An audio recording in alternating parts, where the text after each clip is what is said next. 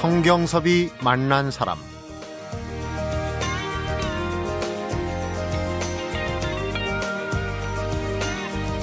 11남매의 맏며느리인 내가 어려운 시집살이에 함몰되어 살았다면 내 인생은 어떻게 되었을까? 내게는 상상조차 할 수 없는 일이었다. 나는 어떻게 해서라도 그림 그리는 탈출구를 찾아냈을 것이다. 나는 화가가 아니면 사는 게 아니라고 생각했다. 성경섭이 만난 사람, 오늘은 어제 이어서 25번째 개인전을 열고 있는 보리밭 화가 이숙자 화백을 만나봅니다.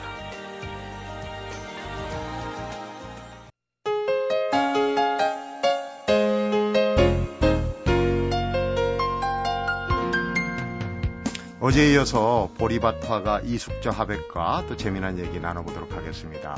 오늘도 얘기 보따리 준비되셨죠? 안녕하십니까? 네, 안녕하세요. 네. 어제 이야기 결혼 생활보다도 어떻게 그림을 그릴 것인가 이런 고민이 더 절절했다 하는 얘기까지 하셨는데 평범하지 않은 별난 며느리로 결혼 생활 하시면서 웃지 못할 에피소드 참 많으셨겠어요? 근데 이제 뭐 에피소드는 많죠. 제가 저기 결혼하자마자 제가 중학교 교사 임용고시 봐서 중학교 교사가 되니까 저기 바로 학교 교문 앞에다가 저기 신혼 그 새빵 살이를 했어요. 네. 조금 살면서 보니까 어 지금 생각하면 그래도 그 그걸 뭐라고 해야 될까? 좀 이상한 네. 좀 주변에서 전혀 못 보던 그런 며느리가 들어왔기 때문에 정말 놀라지 않았나. 제가 이 행동을 이상해서가 아니라 우선 직장을 다니니까 저기 가정일 할 새가 없어요. 그러면 네. 시어머니나 시할머님이 보실 때 가정일 안 하는 게 이상할 테고 갔다 와서는 저기 그림만 그리니까 왜 그리는지 그분들이 이해를 못 하셨을 거예요. 그림 그리는 게 뭐 돈이 되나? 네네, 그랬죠. 그리고 또 제가 결혼을 해서 왜 그 혼수를 장만해 가져오잖아요. 네. 근데 제가 그 짐에다 혼수를 실어왔는데 뭘 실어왔느냐 물론 이제 장롱이니 뭐 기본적인 건 음, 미리 다 갖다 놨지만 이제 옷하고 그림 그리는 도구를 가져왔는데 그 그림 그리는 도구가 우리 채색하는 사람은 깨진 접시거든요. 네. 깨진 접시를 잔뜩 싣고 온 거예요. 뭐 물감이 막 묻어 있고. 음. 그리고 책하고 뭐 그림 그리든 뭐 무슨 그 화판이니 뭐 이런 거를 그좀 신혼방이 커서 어, 거기다가 그걸 막 싸놓으니까 이게 저기 신부가 시집 온 게 아니고 노처녀가 하숙 온 것 같다 음, 할 정도로 며느리 잘못 본 거 아닌가 좀 그래 그랬을 시어머님 거예요. 시할머님이 네. 고민도 하셨겠어요. 음, 그리고 2년 만에 저희가 시부모님을 모셨는데 그때는 이제 어, 시부모님을 우리가 장남니까 모셔야 되겠다는 것도 있었지만은 제가 아이를 연년생으로 둘을 낳고 보니까 네. 부모님의 도움이 필요하더라고요. 그래서 그때 시어머님이 60세니까 아직 젊으셨고 또 시할머님이 60, 74세니까 젊으셔서 이제 우리 아이들을 길러주느라고 네. 이제 한 집에서 살고 어 그러면서 그 너무 그 노인분들한테 그 집안 살림까지 맡길 수 없어서 이제 그때 저희가 2년간 저 새빵살이를 하고 바로 기자촌 남편이 기자였기 때문에 네. 기자촌에 조그만 집을 하나 마련했어요. 그때 18평짜리 집인데 음. 요즘 아파트라면 뭐한 25평 정도 되나. 그거 마련하면서 시어머님, 시할머님을 모셨죠.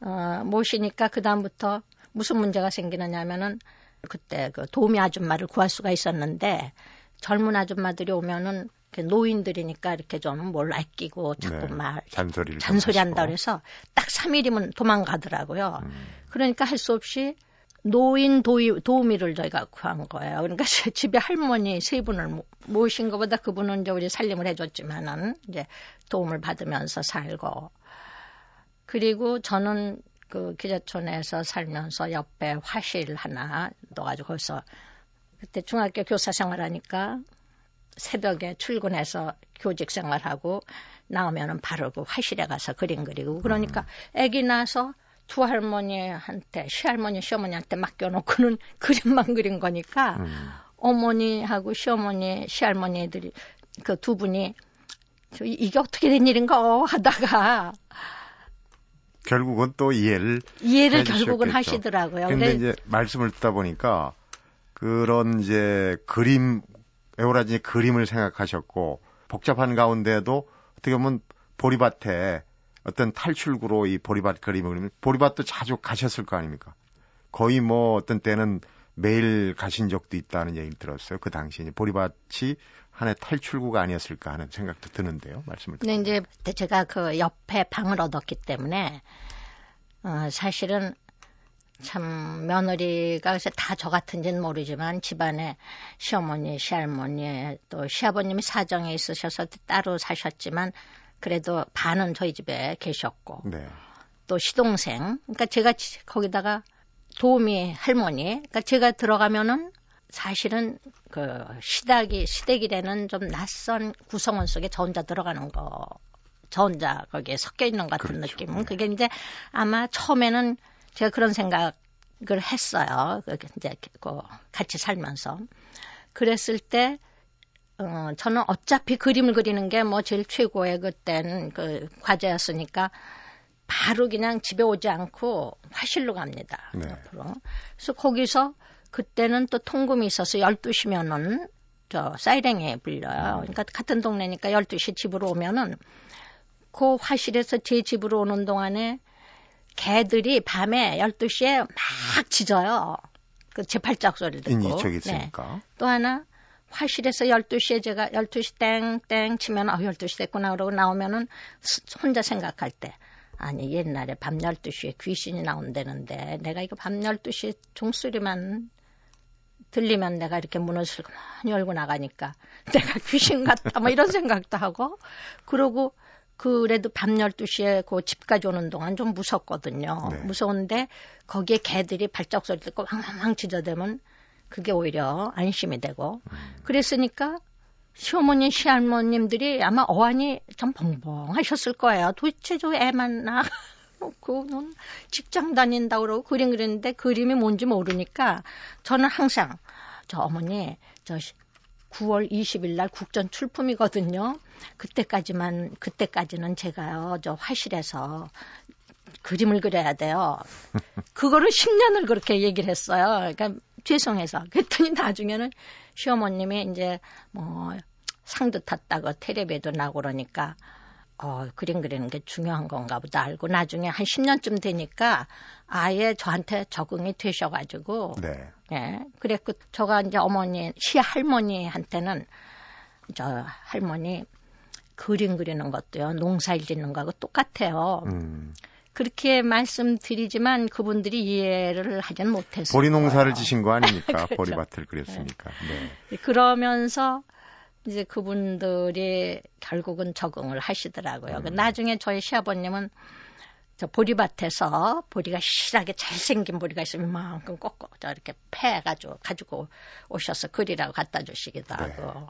그러니까 네. 등단하던 시절 또 어, 결혼하셔서 그림에 몰두하느라고 또 이 시할머니 시어머니한테 조금 그 패를 끼친 얘기. 네. 하여튼 그림에 모든 걸 걸고 살아오신 그래. 인생이라는 지금도 뭐 거의 그렇지만은 네, 네. 생각이 듭니다. 성경섭이 만난 사람 오늘은 지난 40여 년간 보리밭 또 2부 꽃 등의 주제를 통해서 한국적 감성과 미를 연구해온 원로 화가시죠 이숙자 화백을 만나보고 있습니다.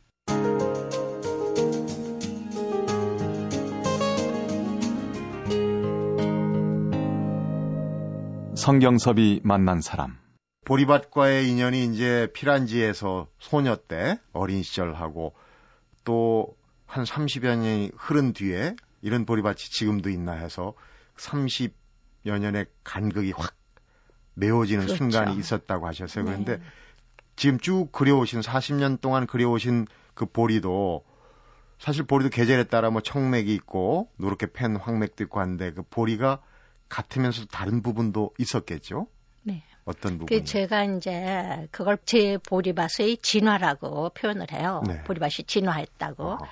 중앙미술대전에 그 장려상 받을 때 그 이상만 그려서 수염도 그냥 대충 그리고 이상만 그려가지고 상을 탔다고 그랬잖아요. 네, 나달에 집중을 네 하신 거죠. 그러니까 그거는 그 시기에는 그 처음에 제가 보리밭 보 감동을 받고 스케치하러 갔을 때 도대체 뭘 그려야 될지 이걸 다 어떻게 그려야 될지 한심해서 할 수 없이 눈앞에 있는 거 한 대를 이제 스케치를 시작했어요. 그럼 네. 스케치라는 거는 그냥 스케치 공부도 되지만 관찰이 되거든요. 네.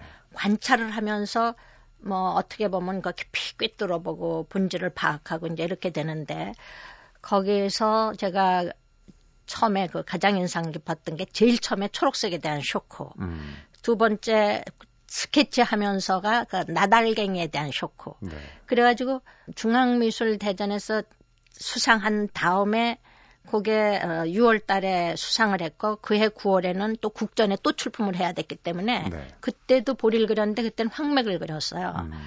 황맥 이번에는 아예 콩알같이 이만하게 알맹이만 그렸어요. 그러니까 알맹이만 그렸다는 게 이상하지만 오로지 그 그게 청맥일 때 그 알이 탕탕하게 베긴 것도 인상 깊지만은 그게 황맥이 됐을 때 그 알맹이는 알이 이제는 너무 붉어져서 터질 듯이 해가지고 알들이 이렇게 벌어 말하자면 그알 네. 그 알곡 알곡들이 이렇게 벌어질 정도로 네, 네. 그러니까 딱 이렇게 붙어 있지 않고 음.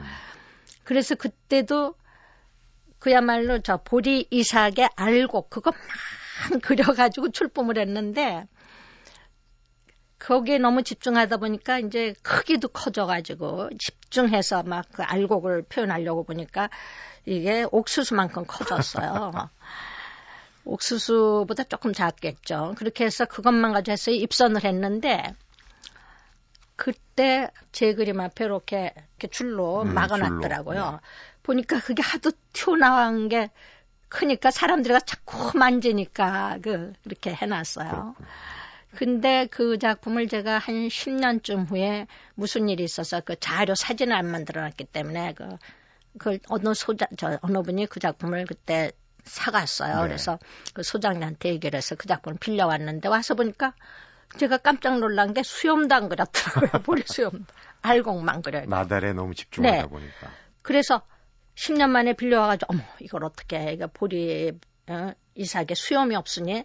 그러고 수염을 제가 좀 몇 개를 그렸어요. 그랬더니 알곡들이 전부 너무 콩알같이 튀어나와가지고 그 울퉁불퉁해 수염이 안 지나가더라고요. 그 조금 지나간 데도 있고. 네. 그래서 아이고 내가 남의 그림인데 이거 손대면은 또 이거 되는 건가 싶어서 하여튼 그랬고. 그래서 제일 처음에는 그런 그 아주 부분에 집착해서 이삭에 집착해서 이랬고 그 다음에 이제 눈에 보인 것이 그 보리밭에 제가 보- 저 안개가 초록빛 안개가 낀 것 같았다는 효과를 직접 주는 게 그 보리 수염이거든요. 네. 그래서 이제 수염에 대한 인상, 음. 그것이 그 다음에 나오는 것이 어 80년에 중앙미술대전에 출품해서 대상 작품 네. 황맥파인데 그거는 어, 보리 이삭하고 수염하고만 그린 거예요. 네. 그걸로 대상을 탔는데 음. 그때 제가 왜 그 황맥을 그렸느냐 하면은 청맥을 스케치하다가 아쉬운 게 있어서 다시 스케치를 하러 갔더니 그 포천에 그 초록색 보리밭이 황맥이 됐는데 그 황맥을 보고 제가 놀란 게 야, 세상에 이렇게 아름다운 거가 있나. 음. 막 번쩍번쩍하고 금, 막 금빛 눈빛이 번쩍번쩍해요. 청맥하고는 또 다른 세계를 보셨군요. 그렇죠.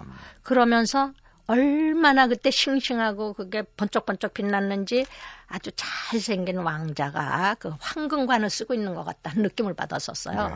그러니까 그 이제 그 다음 단계가 알갱이와 이제 수염에 집중했었죠. 네.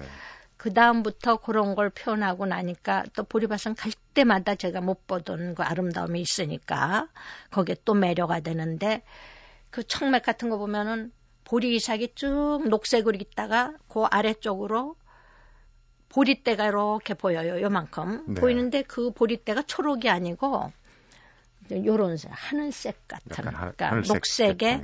밝은 흰색과 섞인 하늘색의 그런 보리대가 보이는데 그게 아마 어, 보신 분들은 아시겠지만 손으로 이렇게 문질르면 그게 묻어나거든요. 네. 하얀 그러니까 아주 연한 하늘색 분이 묻은 것 같은 그러니까 녹색의 하늘색의 구성미 음. 그러니까 보리대와 이제 보리밭이 좀 보인 거죠 구성미. 전체적인 게 네. 보였군요. 전체에서 그 구성미를 그래서 그런 걸 한때는 이제 두 세 번째쯤에 수염 그 다음에 그런 거. 음. 그 다음에가 보리 줄기가 보이더라고요. 보리 줄기까지 보리 줄기에 그 보리 잎사귀는 밀하고 비교했을 때 밀 잎사귀들은 되게 이렇게 휘어져요. 이렇게 네.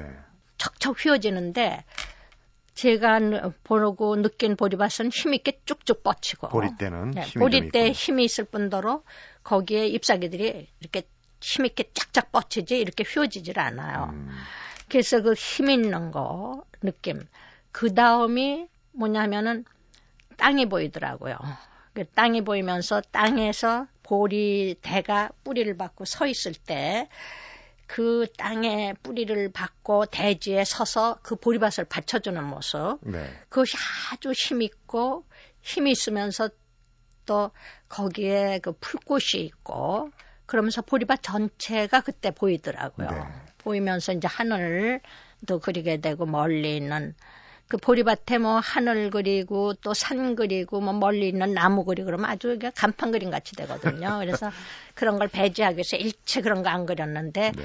요즘은 이제 그런 거를 눈에 들어오기도 하고 그려도 간판 그림 같지 음. 않게 이제 소화를 처음에 하고. 보리를 보셨을 때 어디부터 그려야 될지 고민하셨다고 그러는데 이삭, 수염, 줄기, 뿌리, 땅까지 이렇게 네. 오는 기간이 꽤 오래 걸렸고 그런데 그렇죠. 이화백님 말씀을 드리면은 보리밭 말고도 또 꼭 여쭙고 지나가야 될 대목이 있습니다. 이 누드화신데 네, 네. 어, 그러니까 보리밭에 어떤 누드화가 연결된 것도 있었고 하는데 그림을 아마 보신 분들이 계실 거예요. 상당히 이색적인데 그 누드화의 모델들이 좀 현실의 여인 같지 않은 그래서 이 누드가 좀 다른 누드랑 다르다 이런 얘기를 많이 하더라고요. 어떠십니까? 그 누드화를 그리시는 네. 어떤 이유랄지 아니면은 뭐 어, 주변의 평에 대해서는 어떻게 생각하세요? 음, 제가 루다를 이제 언 저기 대학 다닐 때 그때 참 어, 의욕이 충만해가지고 대학 다닐 때도 스케치를 많이 했어요. 그래서 네. 학교에서 주는 모델 가지고 학교 시간에 수업하는 거, 그 모델 크로키, 크로키라 해서 보고 스케치 네. 빠른 시간에 중요한 요점 잡아서 빨리 하는 게 크로키인데 그거 해가지고는 저기 성이 안 차고 그 뭐 실기 시간에 이제 모델로 지급해가면서 수업 시간에 하는 거니까 그래서 또 하나는 인체 대생을 해야 대생력이 는다고 저는 생각을 했어요. 네. 그래서 공부 차원에서 작가가 제일 중요한 게 뭐 색도 잘 칠해야 되고 그러지만 그거보다 더 중요한 건 역시 저 형체 묘사력이거든요. 그래서 그 형체를 묘사할 수 있는 능력은 아주 기본적인 거고 단단해야 된다. 그래서 그것을 신장하기 위해서는 모델을 쓰는 수밖에 없다. 그런데 모델을 저희가 살 수가 없으니까 음. 그때 이제 저가 열심히 한다 그래서 저를 따르는 그 여자 후배가 한 100명 있었어요. 그래서 네. 걔네들하고 같이 그룹을 만들어 가지고 그리고 어, 누드 모델이 공부하는데 아주 좋아요. 네. 그래서 좋다는 건 공부가 되는 거죠. 음. 같이 우리 누드 모델을 하자. 근데 그때 학생들이 돈이 없으니까 어떻게 해야 되느냐. 그래서 우리 우리가 모델하자. 서로 예, 모델 같이. 하자고. 그래서 이제 방과 후에 대학에서 커튼 다 치고 남아가지고 문 걸고 다 여섯 명인가 다섯 명에 하는데 처음에 할 때는 서로 안, 먼저 안 하려고 음. 창피하니까. 그래서 아예 그럼 그럴 거 없이 우리 다 같이 다 같이 한꺼번에 하자. 음. 그래가지고 다 같이 벗은 거예요. 음. 벗고서 그 중에 한 사람이 나가서 모델을 하고 나머지는 벗은 상태에서 그리고 네. 그러면 또 벗은 상태에서 이제 그리다가 그것도 한 20분 하면 10분은 쉬고 이러거든요. 네. 10분 쉬는 사이는 벗은 상태에서 상대방이 그리는 것도 그리고 그러니까 말하자면 우스갯소리로 하면 빨가벗고 그림 그리는 모습을 제가 그리 이제 또 그리고 네. 그게 지금 제가 옛날 스케치북을 그 60년 그게 아마 67년 그 무렵인데 스케치북을 찾아보니까 그러니까 후배가 빨가벗고 그림 스케치하는 모습을 그리는 스케치가 아, 있더라고요. 그런 자료가 또 예. 있군요. 근데 네.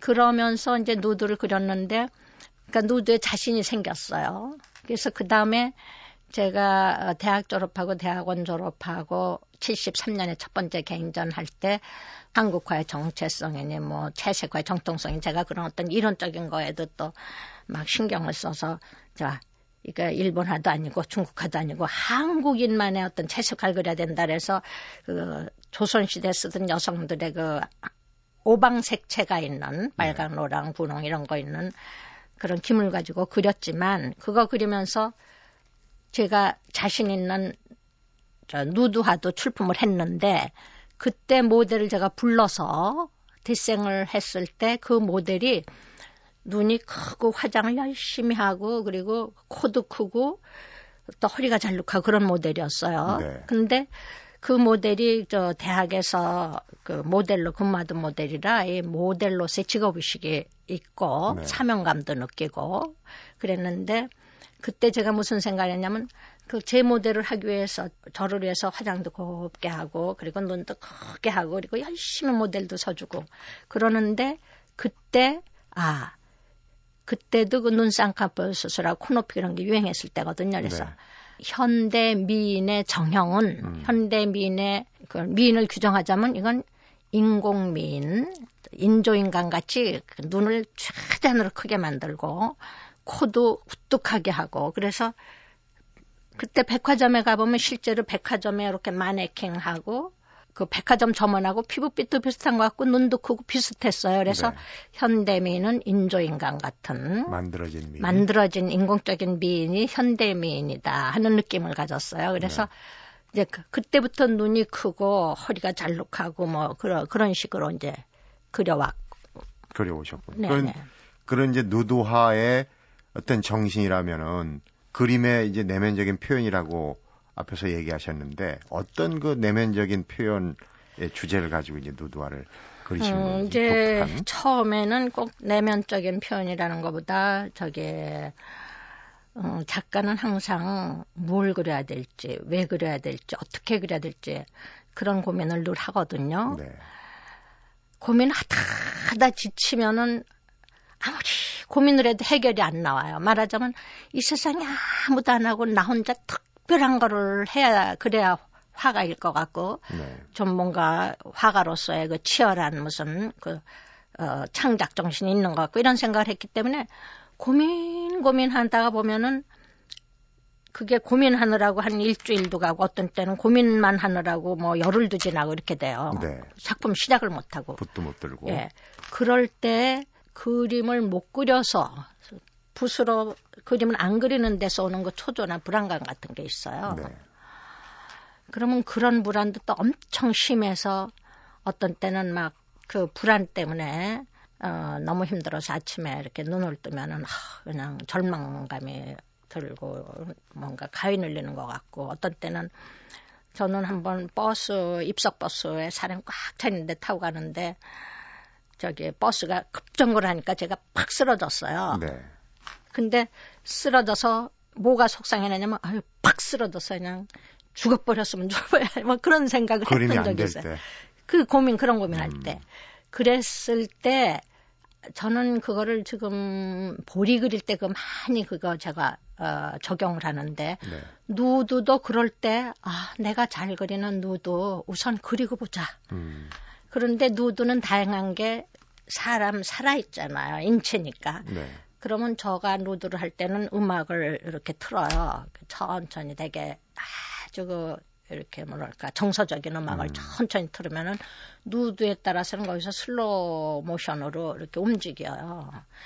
그럴 때 거기에 그 포즈가 좋으면은 이제 스톱해가지고 그 포즈로 어, 하고 포착을 하시는 네, 네 포착하면서 그 포즈를 다시 해가지고 또 그리기도 하고 어, 그러니까 말하자면 저기 누드를 내가 아, 저거에서 뭐 내가 고독을 표현하겠다든지 뭐 이런 거보다 어떤 면에서 보면은 누드를 초기부터 지금까지 계속 그리고 있거든요. 네. 보리는 발견의 이후부터 지금까지 계속 그리고 있고 음. 그런 보리도 지금 이거하고 맞아요. 보리는 작업량이 워낙 많기 때문에 하시라도 붓을 댈 수가 있어요. 네. 그런데 제일 고민이 붓을 대고 그리는 동안은 그, 그 불안해서 안도감이 우선 드니까 내가 그림 못 그리는 데서 오는 초조불 안. 네. 그 저는 이제 나중에 요즘 한 60대 거의 50대 후반에는 우황청심원이나 구심을 갖고 다니면서 먹어요. 거기 네. 답답하고 아침에 일어나서 아무 이유 없이 기분 나쁘고 속이 답답한 거는 그런 거에 대한 불안 때문에 음. 오늘 또 어떻게 뭘 어떻게 해야지. 그걸 먹는데 그 전에는 그런 거 안 먹고 우선 저가 신조처럼 생각하는 게 고민 아무리 해봐야 손으로 한 그림 그리면 나온다. 음. 고민 그리면서 하자. 그래가지고 늘 보리는 항상 대기 상태에 있으니까 가서 알도 받고 수염도 그리고 그러면은 한참 그리다 보면은 그 막 답답하고 불안하고 초조하고 이러던 게 없어져 버려요. 네. 네. 근데 보리는 확실히 그런 효과가 있었는데 지금 생각해 보니까 누드도 그릴 때 더 이상 고민해봤자 뭐가 안 나올 때 네. 그때 누드를 그리지 않았나 음. 이런 생각이 들어요. 그림을 그리는 순간만큼은 네. 몰입하고 위안을 네. 얻으시는 거군요. 성경섭이 만난 사람 오늘은 지난 40여 년간 보리밭 또 이부 꽃 등의 주제를 통해서 한국적 감성과 미를 연구해온 원로 화가시죠 이숙자 화백을 만나보고 있습니다.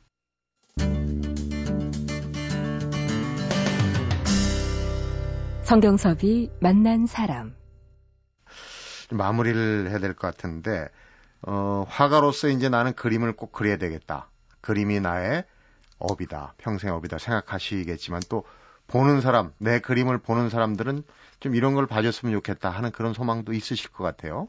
끝으로 전에는 제가 어, 그런 소망까지 이렇게 기대할 경황이 없었지 않았나. 그냥 오로지 내 그림이 좋은 그림으로 이- 사람들이 인정을 해줬으면, 그래서 음. 내가 좋은 작품을 하는 화가로 인정을 받았으면, 뭐 그런 생각이 앞섰어요. 네. 그런데 요즘 와서 어 제가 한 60에서 70쯤 되면서 네. 제가 정년퇴임 할 때만 해도 아, 나는 너무 거뜬하다. 이제부터 제2의 인생 제2라운드를 펼쳐간다. 뭐 너무 해피하다. 그러면서 막 작업을 했었거든요. 그 작업하다 보니까 그 육신이 아무래도 노년기가 되고 또 그동안 많이 썼기 때문에 이제 좀 쇠퇴져서 이제 그게 실제 병으로 오고 병원에 입원다고 뭐 네. 퇴원하고 이런 과정을 겪으면서 어 이제 좀 수능을 하게 되면서 그때 느낀 게 아, 내가 이 보리를 한때는 참 애증 같은 게 있었어요. 음. 보리를 그만 그려야지. 내가 왜 보리만 그리느냐 이러다가도 도저히 그만 그리고 싶다가도 그만 그릴 수 없어서 또 음, 그리고 또 또 그리고 그리고. 이제 이랬는데 저는 그것만 생각했지 보리가 나를 다른 면으로 도와줬다는 걸 몰랐어요. 네. 그게 뭐냐면은 작가로서 생물학적인 생명을 유지시켜줬다는 생각이 들어요. 네.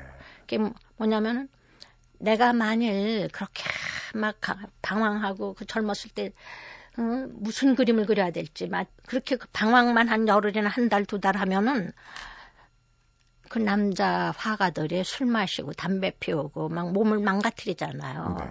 그러면 아마도 병이 들지 않았을까 우울증이나 그런데 제가 지금도 이상한 게 지금도 그래요. 이제는 몸이 약하니까 내가 수능을 해서 절대 무리하지 말고 우선 살고 보자. 그- 그리고 욕심 다 버렸다. 그러고 피곤하니까 지금부터 한 시간만 보리알을 그리자고 보리를 알을 이렇게 한 시간 그린다고 한참 그리다가 시계를 보면 세 시간이 지난 거예요. 음, 그런데 그게 하나도 시간 지나 긴 것 같지도 않고 아이 그릴 때마다 이렇게도 하고 이렇게도 하는 게 제, 재밌고 그래서 참 내가 생각해도 모를 일이야 지금까지 그렸는데 왜 보리알 그리는 게 재밌지 그러는데 그러면서 그 마음의 평화 맞으면 안도감 그래서 저는 가슴속에 이 명주 실타래 명주 실타래가 얼마나 그 단단해요 그게 네. 꽉 들어있는 것 같이 답답해서 우황청시랑 먹어도 안 되고 그러다가 한참 보리밭을 그리고 한참 수염을 그리고 나는데 속이 시원해져요. 네. 그러면 너무너무 좋아서 아니 이 수염 길이만큼씩 다 실타래가 풀려갔나 보다 그런 생각을 했는데 지금 생각하면 두 가지로 하나는 내가 그리는 데서는 안도감이었었고 또 네. 하나는 보리를 그리기만 하는 게 아니라 그리다가 이렇게 돌을 봐서 제가 보리밭을 제 보리밭을 감상을 하거든요. 이제 최근에 그걸 느꼈는데 거의 한 95%쯤 그렸고 어 이제 마감만 하면서 사인할 때를 이렇게, 이렇게 사인도 그 길을 모아가지고 지치면 사인도 못하니까 네. 시간을 두고 하는데 사인하려고 이렇게 대기하면서 보리밭을 볼 때 그 보리밭이 참 좋더라고요. 제가 봐, 제 작품이지만. 네. 그래서 눈을 딴 걸 못 볼 정도로 거기에 눈이 꽂히게 돼요. 그러면서 마음이 흐뭇해지고, 아, 내가 이렇게 보리밭 그릴 수 있어. 다양하다는 느낌을 갖고 이런 것이 지금 생각하면은 그 초록색의 보리밭이 나를 보는 동안 계속 머리 이렇게 위안을 좀. 위안을 주지 않았나. 그래서 제가 만일 다른 분들도 저 보리밭을 보, 보고 나처럼 이렇게 위안을 받으면 좋겠다. 이제 그러는데 제가 2006년에 그 파리에서 개, 저기 개인전할 때 보리밭을 가지고 했더니 네.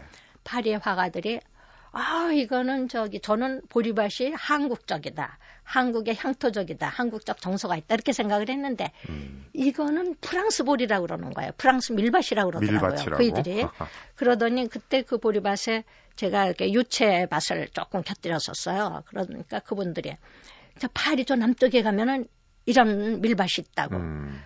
그게 이제 그런가 보다 하고 마침 그때 모네 정원을 제가 가느라고 그 남쪽으로 좀 갔더니 제 그림하고 똑같은 그 밭이 있더라고요. 밀밭이. 밀밭들이 펼쳐 있어요. 그래서 아, 이 보리밭이 한국의 보리밭이 아니고 세계 밀밭하고 음. 통하는구나. 세계 그러면- 정서하고 네, 네, 같이 마- 한다고. 네, 그러면서 그분들이 저한테 사인을 해놓을, 해놨는데 여러 가지 말 중에 겹치는 말이 명상성, 동양적 명상성이 음. 있다. 그런 말이 한 서너 분이 써놨더라고요. 네. 그래서 제가 아 처음에 내가 보리밭을 보고 울고 싶었던 그때의 기분 그런 것이 명상성이 아니었었나. 음. 내 보리밭에서 정말 명상성을 느낄 수 있어서 요즘 현대 사회가 얼마나 그 각박하고 불안하고 힘든데 내 보리밭을 보고 위안이 됐으면 좋겠다 하고 그 요새 그- 와서 그런 생각을 그렇군요. 합니다. 그러니까 어, 이숙조 화백 한태도 보리밭은 구원이었지만 그 그림 속에서 또 보시는 분들도 위안을 얻고 네, 좀 평안함을 평화. 얻었으면 네, 좋겠다는 그런 네, 참 네. 좋으신 말씀입니다.